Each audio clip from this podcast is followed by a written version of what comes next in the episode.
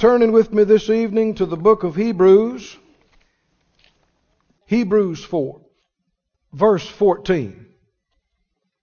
He said, Seeing then that we have a great high priest. Somebody say, Great high priest. Who is he? He's passed into the heavens, Jesus, the Son of God. Let us hold fast our profession.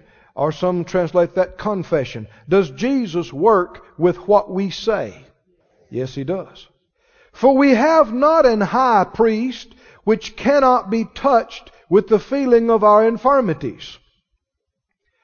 You hear people saying, people that don't know God, you know, if there is a God, they say, how would He know about our little pitiful lives down here, or would He even care? Yes, He cares. And He is touched with the feelings of our weaknesses. And it goes on to describe why. How many know that He keeps track of even every hair on your head? Well, if He keeps track of that, then He keeps track of everything in your life. He knows and He cares. Don't believe the devil's lies. He goes on to say, We have not a high priest which cannot be touched with the feeling of our infirmities, but was in all points tempted like as we are, yet without sin. Let us therefore come boldly unto the throne of grace that we may obtain mercy and find grace to help in time of need. Now what's the specific time of need he was referring to in this passage? the time of temptation. Do you need something when you're tempted? Yes, sir. Yeah, you do. Did you know uh, Jesus, it said he was tempted in all points like as we are. And the scripture says, you know, when he was led into the wilderness and tempted 40 days and nights, that there was a period there where there appeared an angel strengthening him and helping him. Well, even Jesus needed help, didn't he? And God sent him supernatural strengthening that enabled him to do what? What's going on out there for those 40 days and nights? He's being tempted. We're told three of the biggest major things he was tempted in. And he needed strength and help to do what? To resist the temptation and not yield. Not give in. So he must have been pulled. Now we know from this scripture Jesus was tempted. That's almost a foreign thing to many churches and many Christians. They don't even like for you to say it. Because even though it, it hasn't necessarily been spoken out loud, the implication is that Jesus is too holy and pure to be tempted. Well, He was and is holy and pure. But He was also tempted in all points, just like us.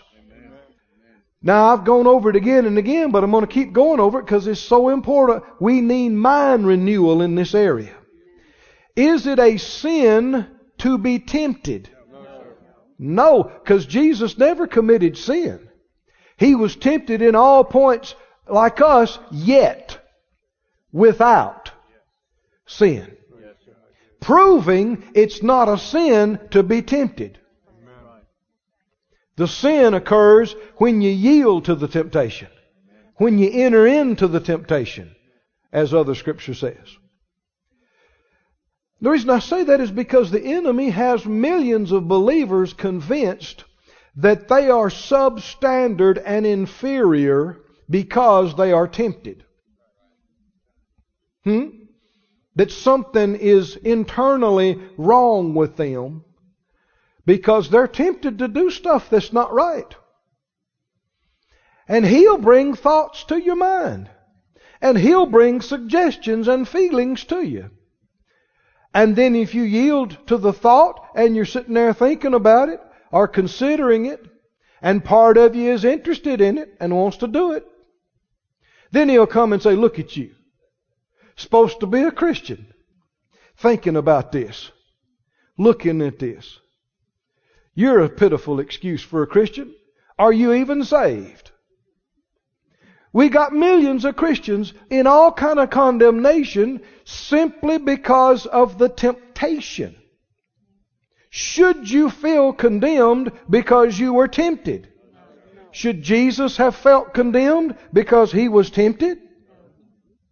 If Jesus was tempted, why would we think we're inferior when we're tempted? How many believe the scripture Jesus was tempted? In how? Just like us. In all points. Go to the second chapter, please. Let's read this and, and remind ourselves because it all goes together. Chapter 2, verse 14 of Hebrews says, For as much then as the children are partakers of flesh and blood, he, Jesus, uh, himself likewise took part of the same, that through death he might destroy him that had the power of death, that is, the devil. Jesus, if you read the first chapter that goes with this, he was differentiating Jesus from angels. Jesus did not take upon himself an angelic form. He took upon himself what form? Flesh. There it is right there, right? Flesh and blood, just like who? Just like me and you. Keep reading. It goes on to say, He took not on him the nature of angels, but he took on him the seed of Abraham. That's us. Wherefore in all things, how many things? All Tell me again, how many things? All things. In all things it behooved him to be made like unto his brethren. That's us. How many things was he made like us? How many ways was he tempted like us? All means what?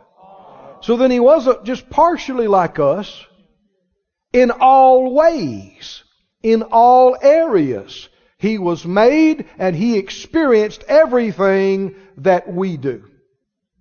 Every temptation, every feeling, every feeling of weakness, every pull to do wrong. He experienced it all, just like us.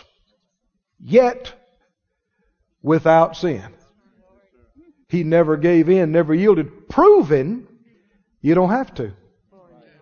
Prove because he did it as a man, not as God. Though he was God, is God, he didn't operate as God in this. He operated as a man. He was made like other men, Philippians says.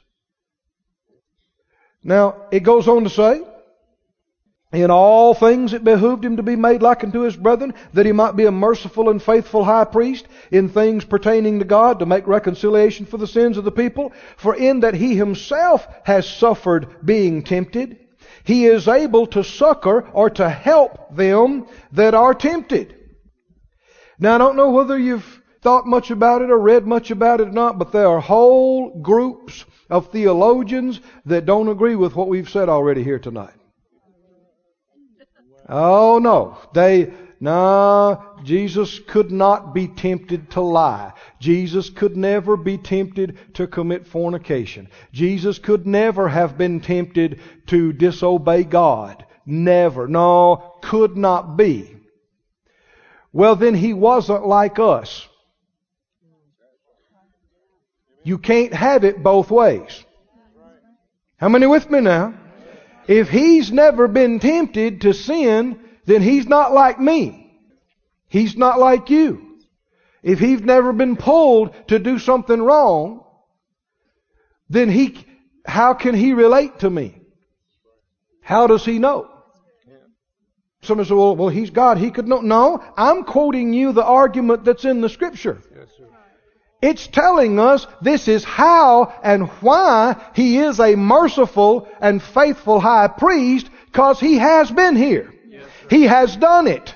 He's experienced it all and overcame it all. And because of that, he can help you and me no matter what it is. And I know people have done it before. They've looked up and go, God, you just don't understand. You don't know what it's like to be a man like me. Yes, he does.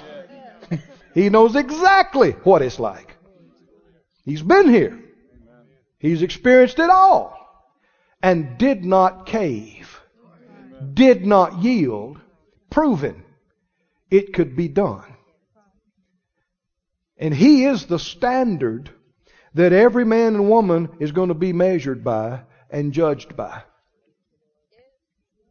That's why we have to repent when we do miss it, when we do sin.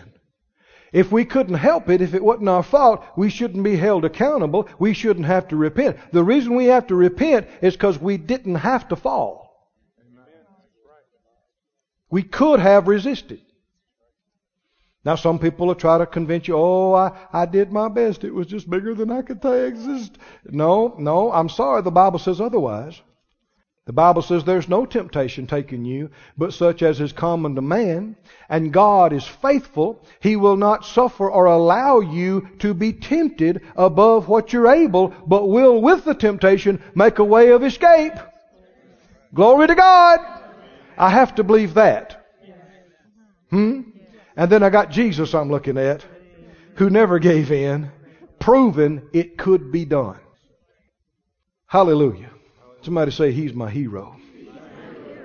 And when you grow up, who you going to be like? Just like Him. And if we're going to be like Him, we got to quit falling. We got to quit yielding. Now, even when you say that, you got whole camps that'll teach us and tell us, oh, you're just those sinners saved by grace, but you're just still old sinners, and nobody can make it through a day without just sinning, sinning, sinning, because you're just an old sinner. No, no, study the Bible. You can't be both. You were an old sinner. Now you have been saved by grace. The Bible calls you saints. Have you missed it? Oh yeah. But thank God for the blood. By the blood, you can be clean even though you have missed it. But if we keep on yielding to temptation every day or every other day, we're going to stay in a low level of living the Christian victorious life. Oh yeah, we're saved and, you know, when we die or when He comes, we'll go to be with Him. But we will have been robbed of the highest life we could have had. And I'm not willing to do that. How about you? Well, let me review just a little bit. We've learned that Jesus was tempted. We've learned that temptation is not a sin. And we learned by reading in Romans that sin shall not have dominion over you. We don't have to live in continual failure and yielding to sin. And so the question comes up what is sin? Now we went through a list of things the scripture says is sin. The transgression of the law is sin. To him that knows to do good and does it not, to him it's sin. Whatever is not of faith is sin. But you can sum it up. We were looking in John and other places. Sin has to do with what you see and what you know. Sin is a violation of light. And the scripture says sin is not imputed when there's no law, when you don't know what is the right and the wrong. John, Jesus talked about this in John, you know, when he healed the man that was blind. The religious leaders came and he said, I'm come that those that are blind might see and those that see might be made blind. And they said, What? Are we blind too? He said, If you were blind, you'd have no sin. But now you say we see. So your sin remains. Now, now, did you hear that first phrase? If you were blind, what? You wouldn't have sin. That's what Romans talking about. Sin is not imputed when you don't see. You're not held accountable for the sin. Now that doesn't mean that you won't reap some ill effects. But you're not sinning before the Lord. I mean, if you were from another planet and you didn't know about the law of gravity, and you decided you'd step off of a two story building, well, that doesn't mean you wouldn't break your leg. Right? You could be laying there going, I didn't know this. I didn't know it was a law. Well, then you're not, you know, before the Lord, you wouldn't be guilty of sin, but you still got a broke leg. Are y'all with me now? See the difference here? People are transgressing some things ignorantly, but you shouldn't call it sin before the Lord. Sin has to do what you should repent of, what you're guilty of, and what you need to repent of, you see. You knew it was wrong. So sin has to do with what you know is wrong.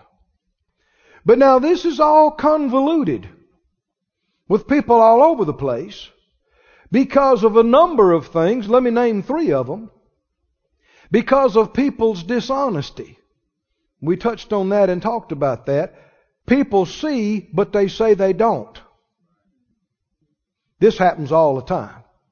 And friend, if you do this, you'll cut yourself off from grace.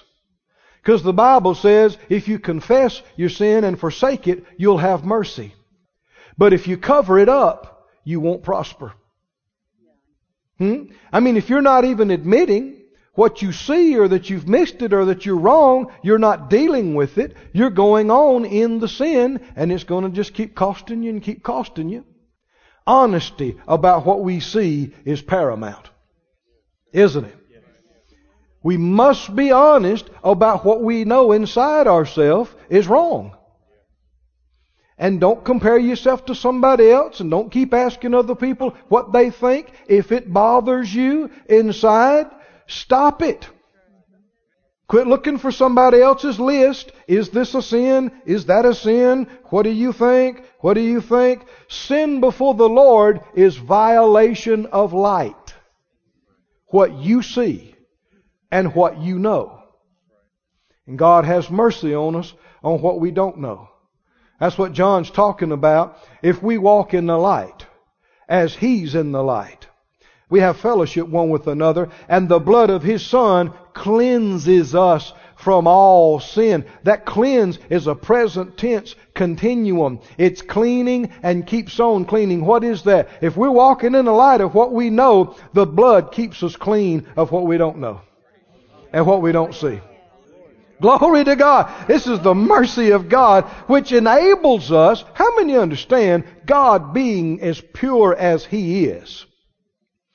Don't you think He sees every speck of impurity in us? So how can He treat us as righteous as Jesus?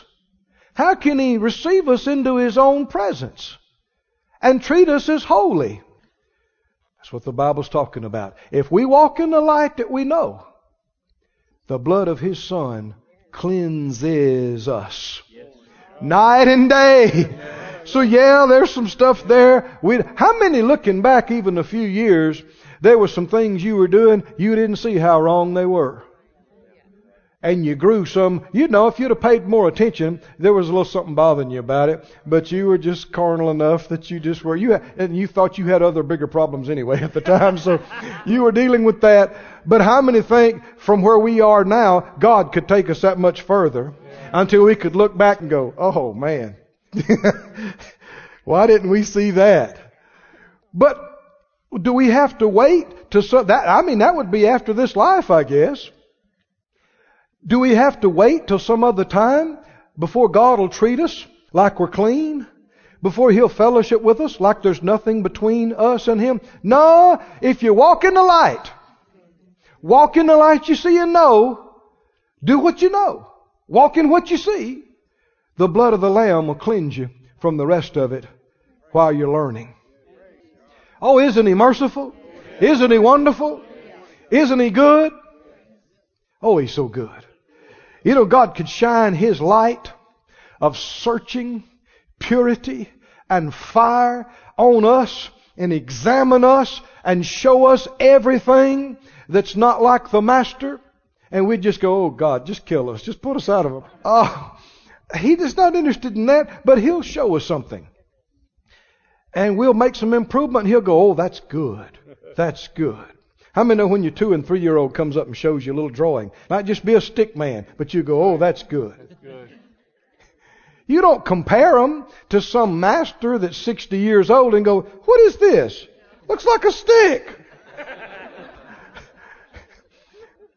no, that's just mean.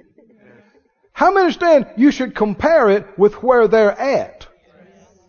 And if they're doing everything they know to do, not with somebody else where they're at. And so we'll make an improvement and the Lord will go, oh, that's good. That's good. You've made a lot of progress there. This is good. And you feeling like, well, man, I've, I've just about got there now. And they go, yeah, that's good, but let me show you this. There is a, a thing over here I'd like for you to see. And you go, oh, oh, okay. And there's another thing too. Oh, two things. Oh, okay. And then there's one over here. Three things. What you don't know is there's 33,000. but he's just going to show you three today. How many thank God he's so good? And then you'll get some of those three done and you go, glory to God, I got all three of them, Lord. He'll go, that's excellent. Oh, that's good. And you just rejoice maybe for two or three weeks and then you feel like you're about to arrive and he'll go, well, there is something else I'd like to talk to you about. And we need to be the same way with each other. Don't say everything you see. Did you hear me now? Just because you see it and just because you know it. How many know the first thing you need to do is get that log out of your eye and take care of your own business?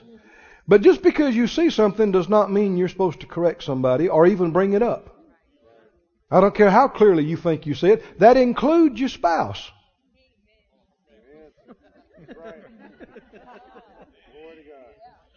Mm. And it includes your children. It includes your friends. It includes your leaders. Did you hear me? This is something that many Christians have not learned. They see it, they're going to say it. You know, for one thing, they want everybody to know I saw something. Because it's kind of a unique thing. Don't happen all the time. You don't have to say, you're not supposed to say everything you see and know. Sometimes it's just glaring you in the face and you just need to act like it's not even there. Just go, oh, that's good, honey. That's good. Yeah, that's good job. What about that? Today's not the day. It's not the time. Hmm? We just need to rejoice over this today. There will be a time, there will be a place. How much fussing and fighting could be avoided if we'd pay attention to the Holy Spirit on the inside of us? Hmm? I mean, there times between husbands and wives. There are times over and over and over again. You get to a certain place in your discussion, and you know not to say that. But it's just a jumping around, jumping around, jumping around. And something in you wants to say it. And you know, don't say that. But what do people do so many times? No, they gotta say it. They gotta have their say. And oh man, when they do, it just breaks things and it cuts things and it brings separation. May take weeks to get over it. Hmm? Well, but it was true. It was true. So what? It wasn't love. It wasn't faith. You weren't being led. Just because it's true and right does not mean you're supposed to say it. This is part of growing up, isn't it? I mean, you know this with your little kids. They come and they got, you know, blocks this big. Two plus two is four. Fills up the whole page. you don't hold it up and go, this is nothing. Let me tell you about algebra, geometry, calculus. Two plus two, give me a break. Two plus, I mean, a few minutes you can have them crying, right? Two plus two, is this the best you could do? Two plus two? Does that, does that prove you're so intelligent? Proves the opposite. If you had sense, you'd be going, That's great. Glory to God, you did that by yourself. No help from the teacher. No help. It's outstanding. You know that's the basis for all kind of things that you'll learn in the future. You've already got the foundation. Excellent. You're bright. I can tell it just by looking at you. You're smart. You're bright. You're good in math. Hmm? Somebody say love, love. Grace, grace, being led. How do we get off into all that? Well, there will be times when you're tempted to say the wrong thing do the wrong thing, what should you do with that temptation? Resist it, don't yield to it, and follow the Lord. Can we take some more of this? Where are you? Hmm, Hebrews 2. You know where you're going? Hebrews 3. That's where you are going.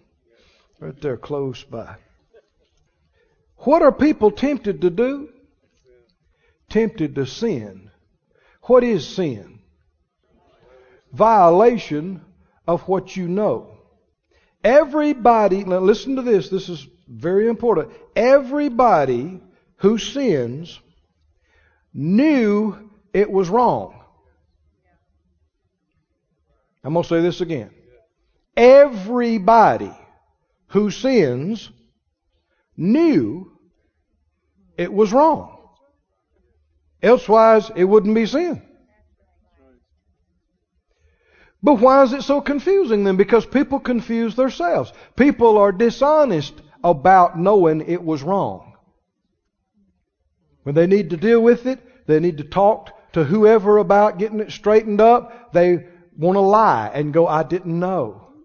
I didn't see. And friend, that dishonesty will choke you. It'll keep you in the sin. The dishonesty and the deception. Are you there in Hebrews 3?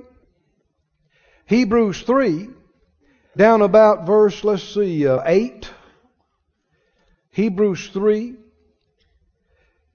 He said, Harden not your hearts as in the provocation, in the day of temptation, in the day of what?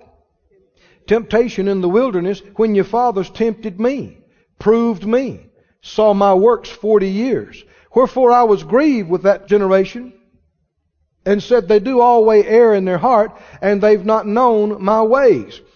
Now, here you see a phrase of people tempting God. How does that work? Tempting Him. Well, that's another night.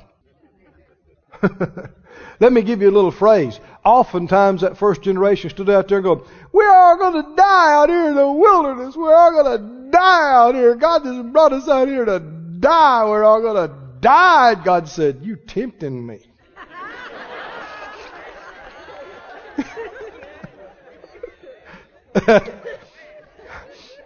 well, that needs a lot of other teaching to go along with that, but something to think on.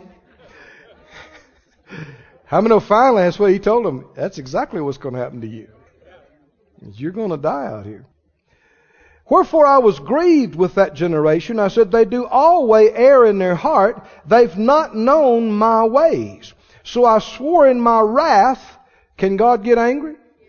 They shall not enter into my rest. Take heed, brethren, lest there be in any of you an evil heart of unbelief in departing from the living God.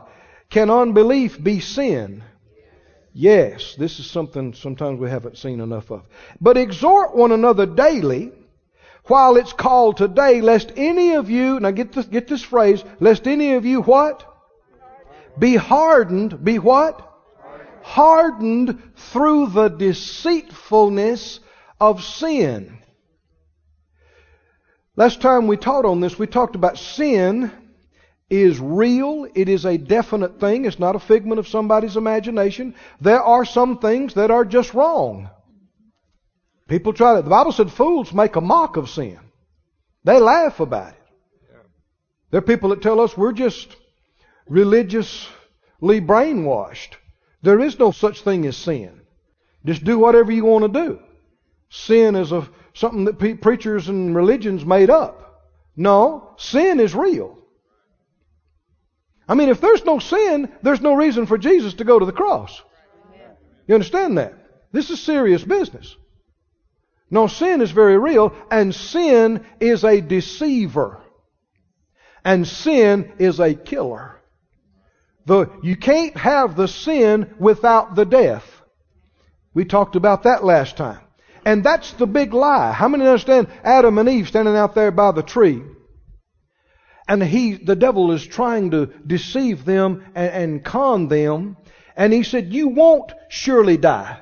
If you eat of the tree, you won't die. That's a lie.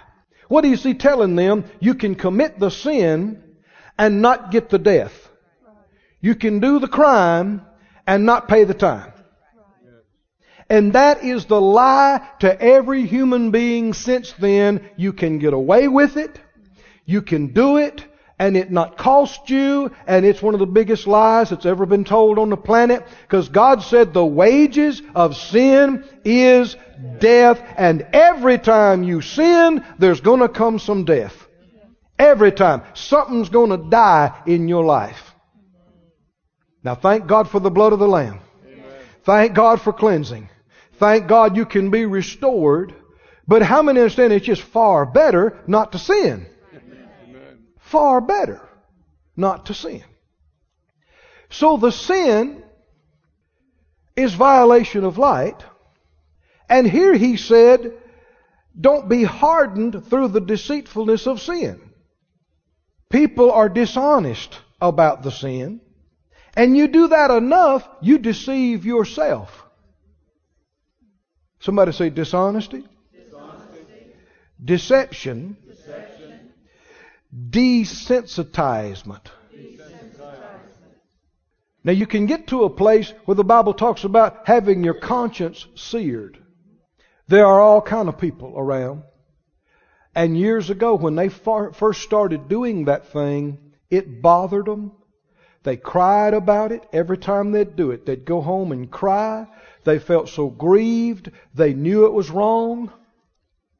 But instead of going around believers and going around the Word, they went to people that are doing it. And of course, what group do you know of that's in sin that tells you and advertises it's sin? No, what are they telling you? It's okay. It's a, they're telling you it's not sin, and they're telling you you can do it without the death. And friends, what we do not want is to be desensitized. When something bothers you, friend, when something bothers your heart and you feel like it's wrong, do not dare ignore it and override it. Because every time we ignore it and override it and try to tell ourselves, ah, it ain't no big deal. Ah, it's okay. What happened? You just deceived yourself a little more and you just hardened yourself a little more, and you do that year after year, that's when you get bold about your sin. Are y'all with me now? And when you get bold about your sin, you are near judgment. Now we could look at numerous scriptures that talk about this, but that's the process. It's a dangerous thing to override in your heart what you know is wrong. I've seen it over and over again. It's this way with every one of us. When you're first born again, your heart's tender before the Lord. Isn't it? You do something wrong, man, it bothers you. That's a good thing. How many understand if you're having pain, if you're back up too close to the fire and you get a lot of pain, that's a good thing. The pain is telling you, we got problems back here. You got to get out of here. Right? But what if your system gets dull to the point, and there are diseases around where people lose their sensation and they can put their hand on an eye and don't even know it? How many understand that's a terrible thing? You need your sensitivity for protection and to know when something's wrong. So when you do something or you say something, I don't care if other people go, oh, that ain't, no, no, you don't even need to bring that up. Hey, if it bothers you, you need to bring it up. Because to him that knows to do good and does it not, to him it is sin. It's not an oversight. It's not a mistake. It's sin. And if every time something bothers us, if we just jump right on it and make it right and keep our heart clear and make the adjustments and make the changes and repent to God, repent to people if we need to, we will not get deceived. We will not get hardened and desensitized. We'll be safe. Say it out loud. Sensitive, is safe. Glory to God. Glory to God. What are we tempted to do? Sin. What is sin? It's a violation of what you see and know. It's you doing something you know is wrong. And the big deal is you got to admit you know it's wrong. And not kid yourself or try to con anybody else about it. I mean, be a man, be a woman, step up, call sin sin, say I knew it, I saw it, I'm sorry. What's your excuse? No excuse. I repent. It's sin. Call sin sin, and you'll stay sensitive. There is a tempter. Anybody know who it is? There is a tempter. Jesus, the Bible said in Matthew 4 1, he was led up of the Spirit into the wilderness to be tempted of the devil. And the tempter came to him in verse 3 and said, If you're the Son of God, command these stones to be made bread. The tempter, the who? Tempter. tempter. 1 Thessalonians 3 5 says, I sent to know your faith, lest by some means the tempter has tempted you. The devil is called the tempter, and he uses people as well to tempt you through them and use them as tools of temptation. How many remember the religious leaders? tried to tempt the Lord. The Bible said in Matthew 19:3, the Pharisees came to him tempting him. In Matthew 22:18, he perceived their wickedness and said, "Why do you tempt me, you hypocrites?" So the enemy's the tempter, and he also uses people. But go with me to James. Boy, this is important. This will be a good place for us to unhook and jump back into it next time. Say it out loud sin, sin. Shall, not shall not have dominion, have dominion over, me. over me. James 1. James 1 and 12. Blessed is the man that does what? He does what? Is there a blessing when you don't give in? When you don't yield to sin? Is there a blessing? Blessed is the man that endures temptation, for when he is tried, he'll receive the crown of life which the Lord has promised to them that love him. Glory. Let no man say. Now, when the Bible says, don't let anybody say this, what should you do? You should see to it that you never say it. Say what? I am tempted of God. Do you know a lot of people are saying this? In different ways? Various forms and ways? I mean, it's just all popular in other religions. And sadly, in Christians as well. Well, God was putting me to the test. He was, well, there is a thing of proving. We'll talk about that, but here's the specific thing to know. Keep reading. Don't let anybody say, I'm tempted of God. Why? Because God cannot, somebody say cannot, be tempted what?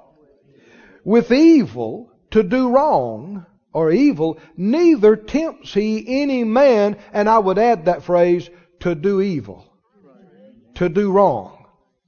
There's no way God has ever or will ever tempt or pull anybody to do anything wrong. He can't be tempted to do. Now, Jesus was tempted, we know. God the Father cannot be. And He's never going to tempt you to do something wrong. Now, there's a lot more to this than this one side of it, but we can get this settled for sure. If something is pulling you to do something wrong, who do you know it's not?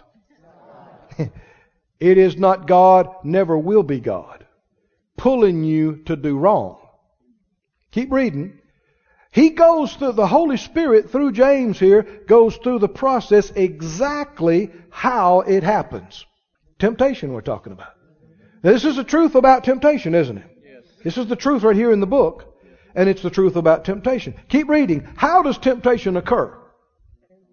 Well, before we go any further, what's the first thing he wanted to establish? God is not the one tempting you to do evil. Get that straight before you ever go further. It's not God. But then what's going on then? We know it's not God. So who is it? There is a tempter. We've read about that. And then there's somebody else involved in this. you. Keep reading. Every man. So who does this apply to? Everybody. Every man. This is everybody that's ever been tempted or ever will be tempted, which is everybody. Every man is tempted when what happens? He or she is drawn away of what? His own lust. That's not God. That's not the devil. That's not your brother. That's not your mama. Your sister. Your best friend. Who is that? That's you. Your and lust, don't let that word throw you. When people hear the word lust, they think sexual things. No, it could include that, but it's a whole lot bigger than that. The definition is longing. Longing or craving. You long for something. You crave for something. He said, Every man is tempted when he's drawn away of his own longing and what? And enticed. Well, there'd be the tempter there. But what's he working with? Your longing. Can you see already that's the pivotal thing? What if the enemy doesn't have much of that to work with? If he's got less of that to work with, it's going to be easier on you. If he's got more of it to work with, it's going to be harder on you. Let me read this to you from other translations. The ESV says, Let no one say when he's tempted, I'm being tempted by God. God cannot be tempted with evil. He himself tempts no one, but every person is tempted when he's lured and enticed by his own desire. The desire, when it's conceived, gives birth to sin.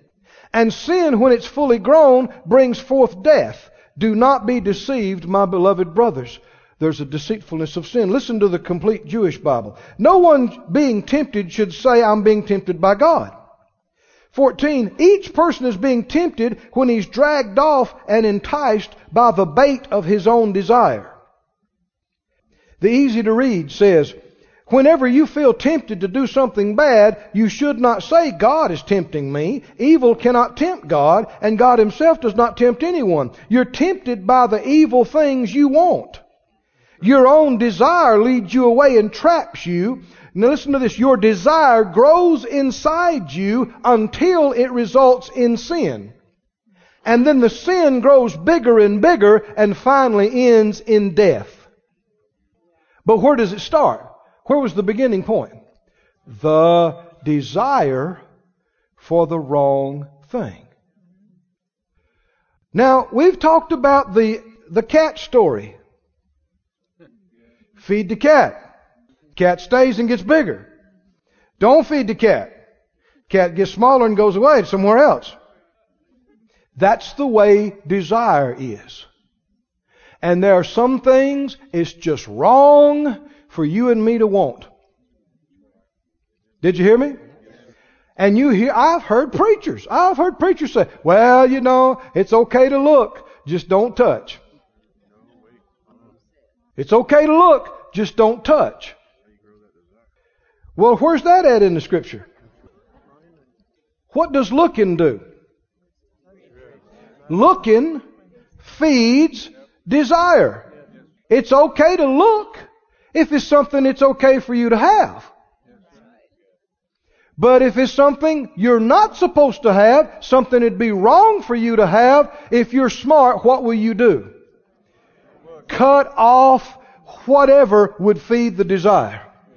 Because what's the process?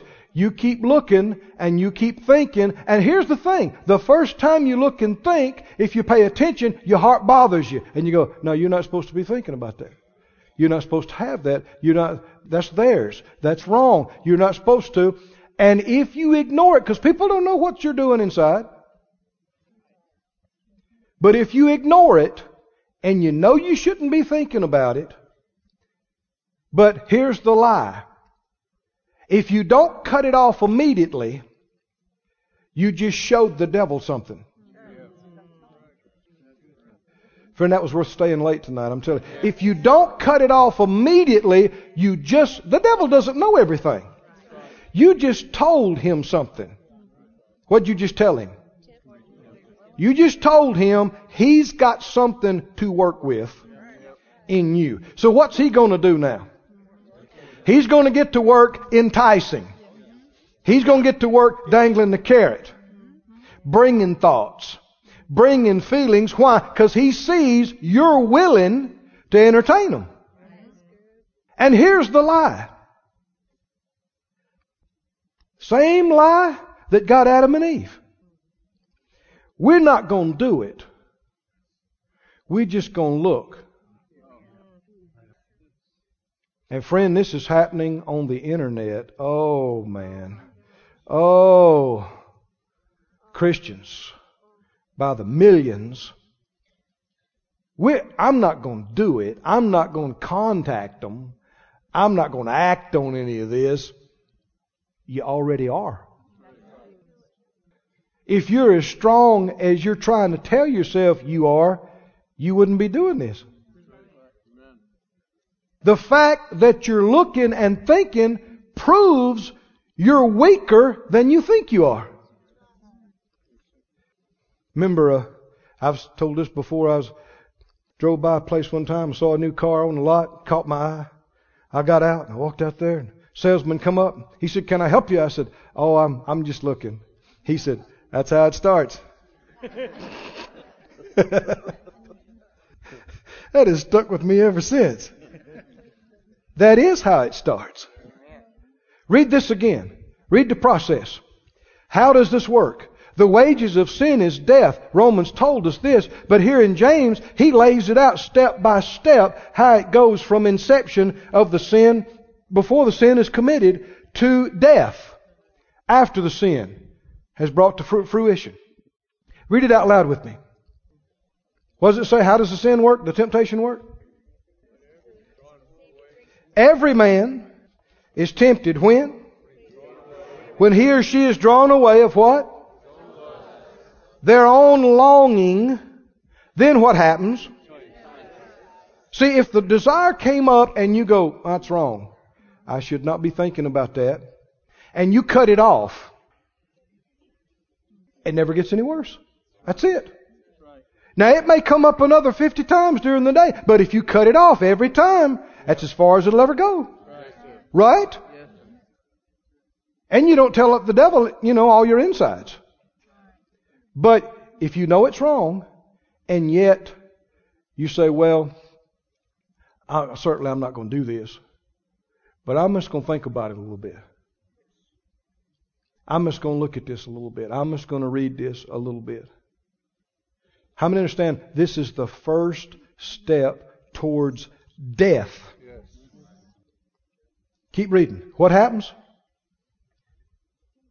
When lust has conceived, You're drawn away of your own longing and desire and enticed. And when the longing has conceived, it brings forth what? Sin. Sin. Now, people try to tell us, oh, we can't be sure about the connection between watching all the violence and people committing violent crimes, watching all the pornography and people doing it. Are you kidding me?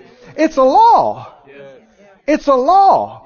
You feed on it long enough, you gonna do it. It's a law. Now see, the devil will lie to you and go, oh no, no, you're a good Christian. You'll never do that. You just are looking at it for objective reasons. And you can learn how to minister to people that are in this. But of course, you're never going to do it. No, we know you never going to do it. How do you think he got Adam and Eve out there to the tree? I know y'all not going to eat at the tree, you know, but what would it hurt to look? I mean, it's a pretty tree. You got to agree on that. I mean, it's a good looking tree, right? Oh, come on. And is it sin to look at the tree? Actually, it is. Because to him that knows to do good, you know better than to be looking at it. It is a sin. Jesus clarified it in the area of a man looking on a woman to lust, didn't he? He said it was. Why? Because it's of the heart. Friend, I'm talking about things that'll make it easy on us. Things that'll keep us from getting into a place where we're so pulled and pressured to yield. We can make it easy on ourselves. We can cut it off before it ever gets going. What happens when the lust has conceived? He didn't say sometimes. It brings forth sin. And of course, once you do it, the devil will tell you, well, see, Nobody knows. You just got to be careful. You got to be careful. You got to watch everything. And of course, lie. Where were you? You got to have a good story. And then you tell lies to cover up the lies. So somebody say deception. deception. And many understand the more you keep doing it, what's happening to your heart? Hardening it you are desensitizing yourself and you are deceiving yourself. And that's how people get to the place where, you know, uh, they can't even tell anymore. They come in, it's obvious they're doing drugs and they think nobody's got a clue. It's obvious that they're drunk. It's obvious. They smell, they look, and they think everybody's clueless. Because they have become so hardened and deceived and if you keep sinning, what's working now? What's coming? Death's already working in you, but you're coming to a cataclysmic death. You're coming to a complete death in some things, a total destruction in some areas. Where could it have been stopped? Come on, help me out, guys. Where could it have been stopped? The desire. When you know, but see, this comes back to where we begin we got Christians all over the place. They won't even admit they're tempted. So they're obviously not dealing with it.